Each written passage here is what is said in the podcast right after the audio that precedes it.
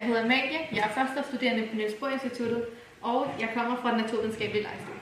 Øhm, I dag vil jeg så vise jer, hvordan vi ved hjælp af en rose og flydende nitrogen øhm, kan øh, smadre rosen. Øhm, så hernede har vi flydende nitrogen.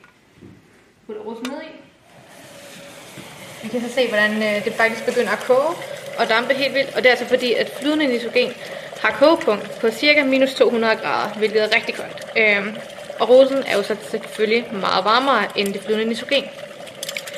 En rose er øh, til dels bestående af vand, hvilket så vil gøre, at øh, når jeg putter den her ned i, så vil den fryse rigtig godt til. Så tager vi den op igen.